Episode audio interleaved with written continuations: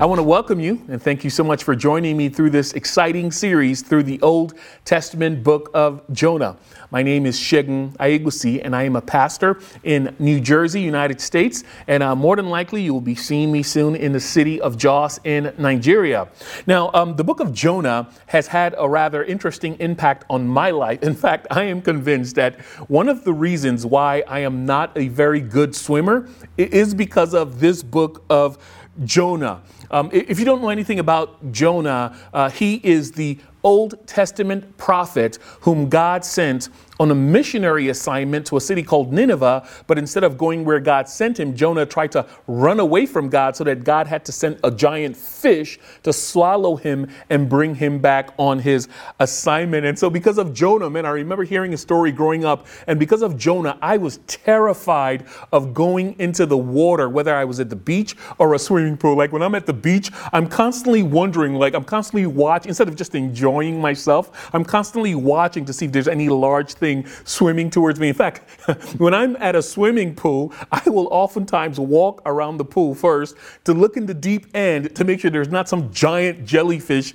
waiting to swallow me.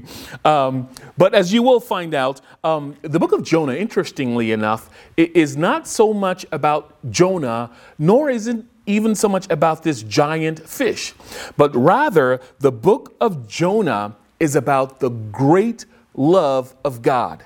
The book of Jonah is about the great patience of God and, and how far God will go to draw lost people to himself. The book of Jonah is also about the great extent of God's power and how much God has all of creation at his disposal to accomplish anything that he sets his mind to. So, man, I, I can't wait to jump into this book with you. I think we're going to have a fun time together as we learn about this Old Testament prophet and as we learn about the great love of God. So, buckle up and let's go for a swim in the Old Testament book of Jonah.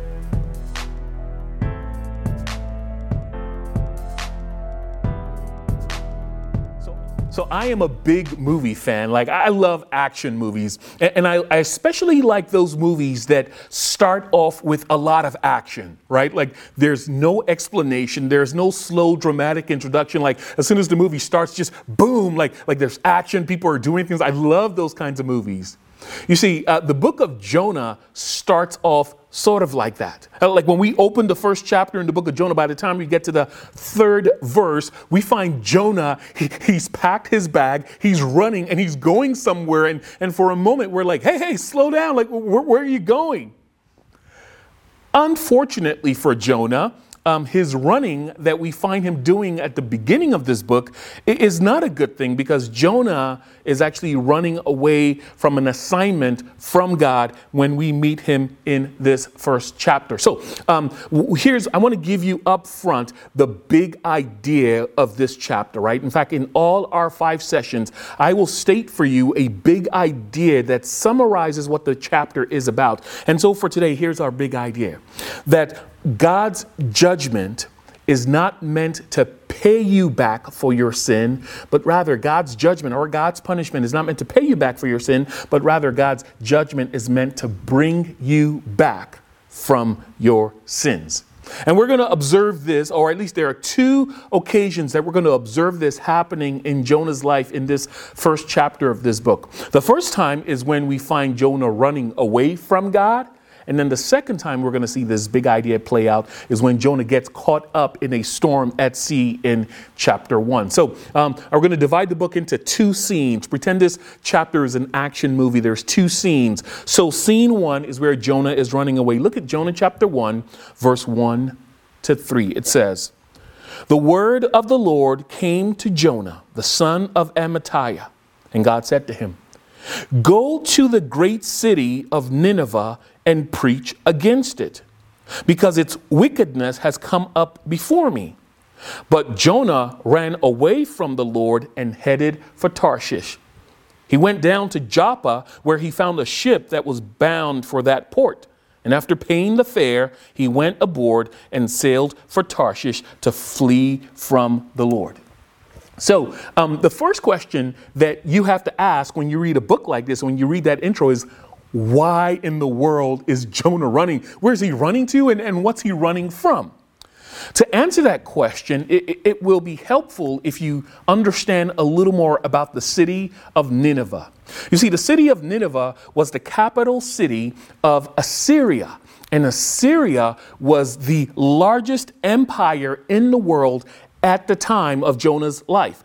Uh, not only was Assyria the largest empire at the world and the most powerful empire, but they were brutal, they were wicked. They were mean. In fact, when, when, when Assyria would conquer a city, um, they would not only destroy the city, but they would torture its residents. They would make life miserable for them. They would do some really wicked things that I can't even begin to mention in this message, right? Um, in another place in the Bible, in the book of Nahum, chapter 3, verse 1 to 4, Nahum, the prophet, gives us some insight into just how bad the Ninevites were. Here's what Nahum says Nahum describes Nineveh as the city is filled with murder and lies, the city of blood. Hmm. It goes on to explain that Nineveh, that there are countless casualties, there are heaps of bodies, dead bodies so many bodies that people stumble over them. All of this because Nineveh enslaves nation by her prostitution and enslaves people by her witchcraft. So basically, if you're wondering, uh, Nineveh basically wins the award for the worst group of people on earth at the time of Jonah. And so when God wakes Jonah up one morning and sends him on an assignment, a missionary assignment to the Ninevites, Jonah was deeply angry and he didn't want to go. Uh, not because the Ninevites were wicked. I mean, yes, that's true. But, but Jonah did not want to go because Jonah understood that God's judgment, which he was to go preach to the Ninevites, Jonah understood that God's judgment would be conditional. And what I mean by that is this Jonah knew that if he went to Nineveh and he preached God's judgment to them, Jonah knew that their hearts would be convicted. He knew that they would repent of their sins. He knew they would ask God to forgive them. And he knew, more importantly, that God would forgive them. And so Jonah is thinking to himself, Are you kidding? Them? Like you're going to forgive them?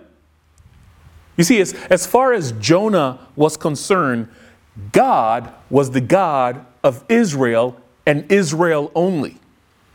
The God of Israel, in Jonah's mind, he didn't want God to share his compassion with other people except for the Israelites. And so let's, let's pause here for a second. Let's pause here for a second and ask ourselves some honest questions. Starting with this Is there anyone in your life, or, or are there groups of people um, that you despise, you, you can't stand, or even you hate. I don't want to use that word, but are there people in your life that you despise, can't stand, hate so much that you would rather see them face judgment than God's mercy? Is there anyone in your life that you have a deep seated grudge against and you just can't let go of it? And, and I ask that question because, listen, um, if, if that describes you, then I would urge you to be careful.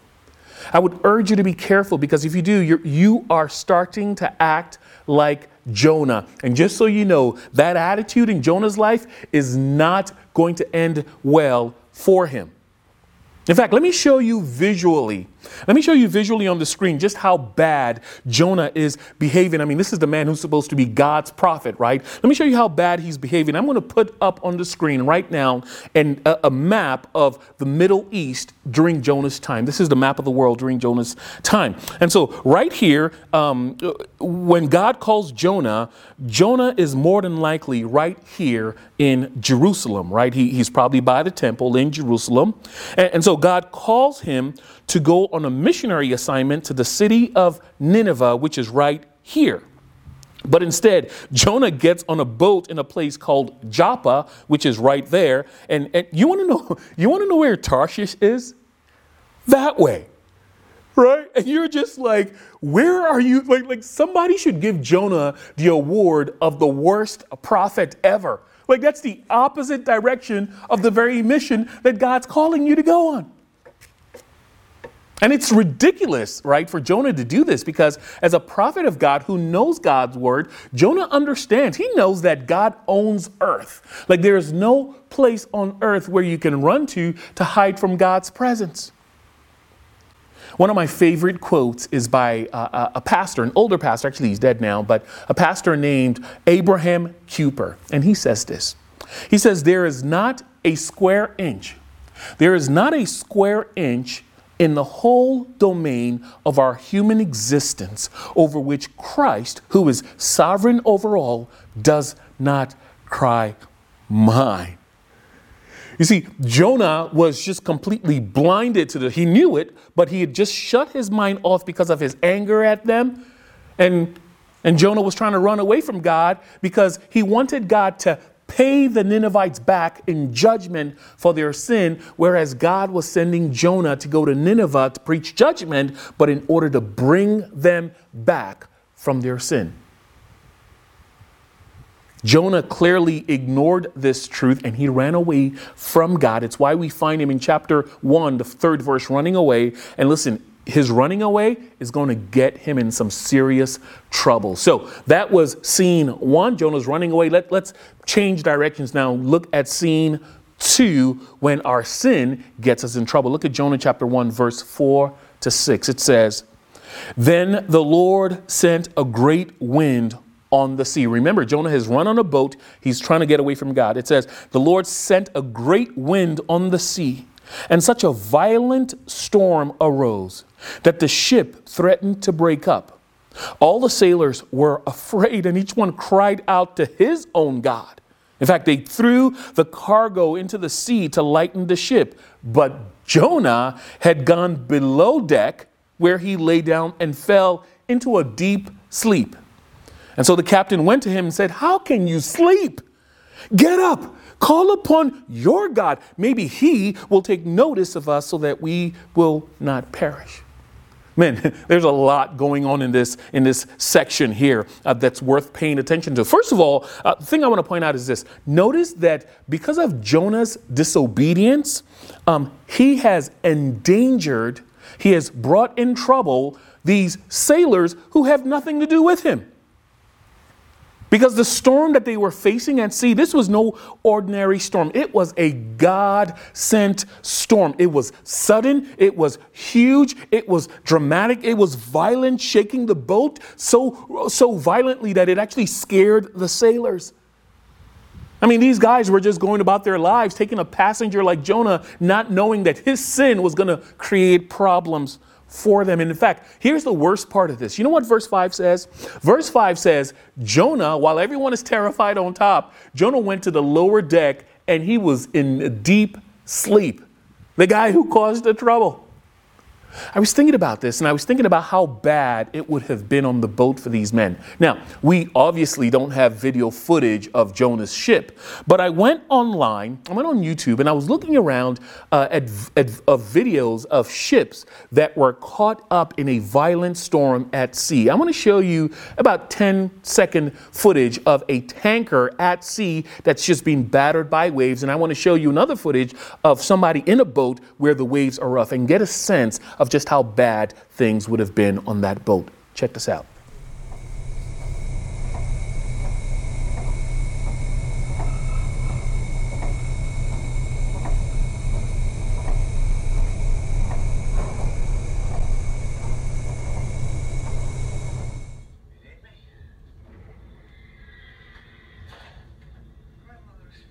Christ, I don't like this listing thing.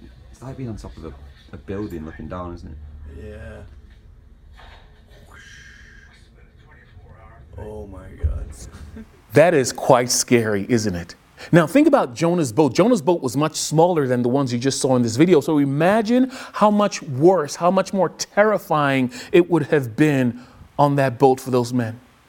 So I think it's a good time to make this point, and it's this that if you want to disobey God, um, if you want to just rebel against God, listen, there will always be a boat ready to take you to your final destination.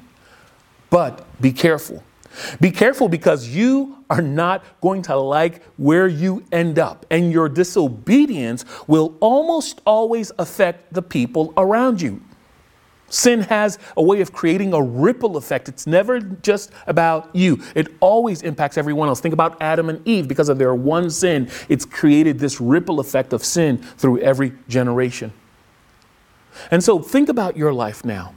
Um, what, what has God, what has God been calling you to, to step out of, uh, to stop doing, to stop being involved in?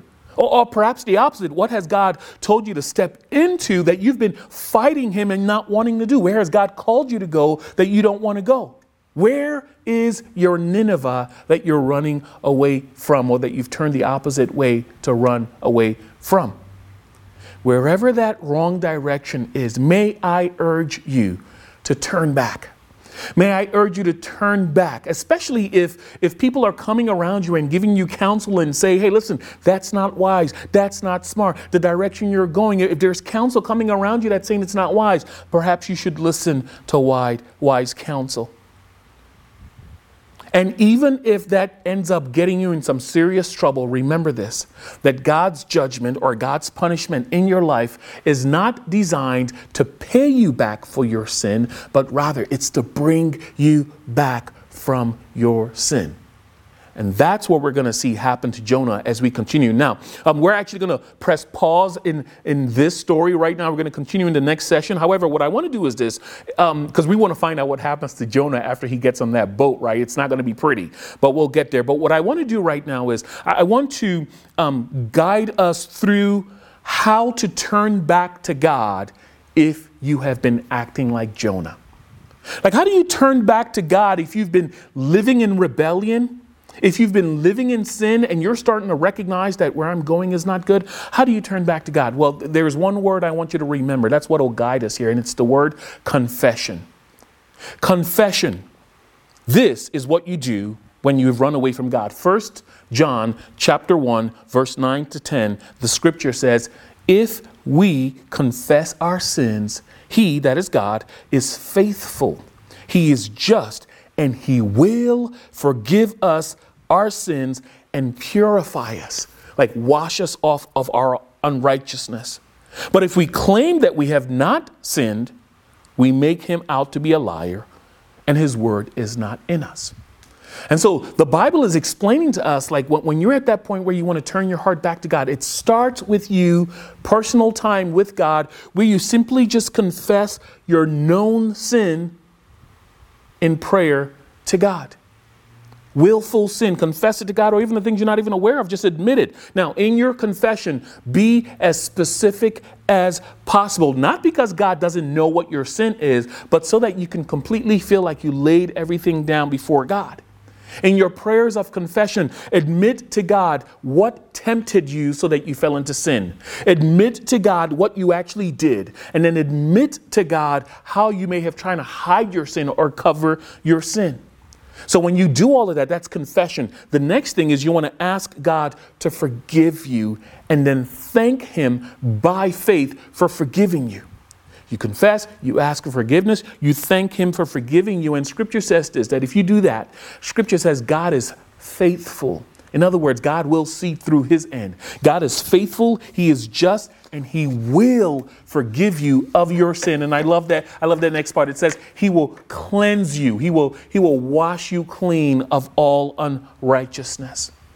Now after you've done all of that this part is important just as important as the rest of it but it's this um, live each day after you've confessed you've thanked god um, live each day in confidence that god heard you and god forgave you I shared that with you because what, all, what often happens when we confess our sin to God, we have a very real enemy called Satan. And Satan will whisper in your mind, Did God really forgive you? Has he really forgotten? He's going to bring it back up again. You're not really forgiven. And the enemy will keep whispering lies to you that you're not forgiven. You, however, have to walk by faith, believing what the scripture says in 1 John 1 9 that if you confess, God is faithful and will forgive you for your sin. And so you walk each day believing and holding on on to that truth that you are forgiven. And as you do, remember this. And we're going to find Jonah himself declare this that God is a gracious God. God is a compassionate God. Scripture says he is slow to anger and abounding in love.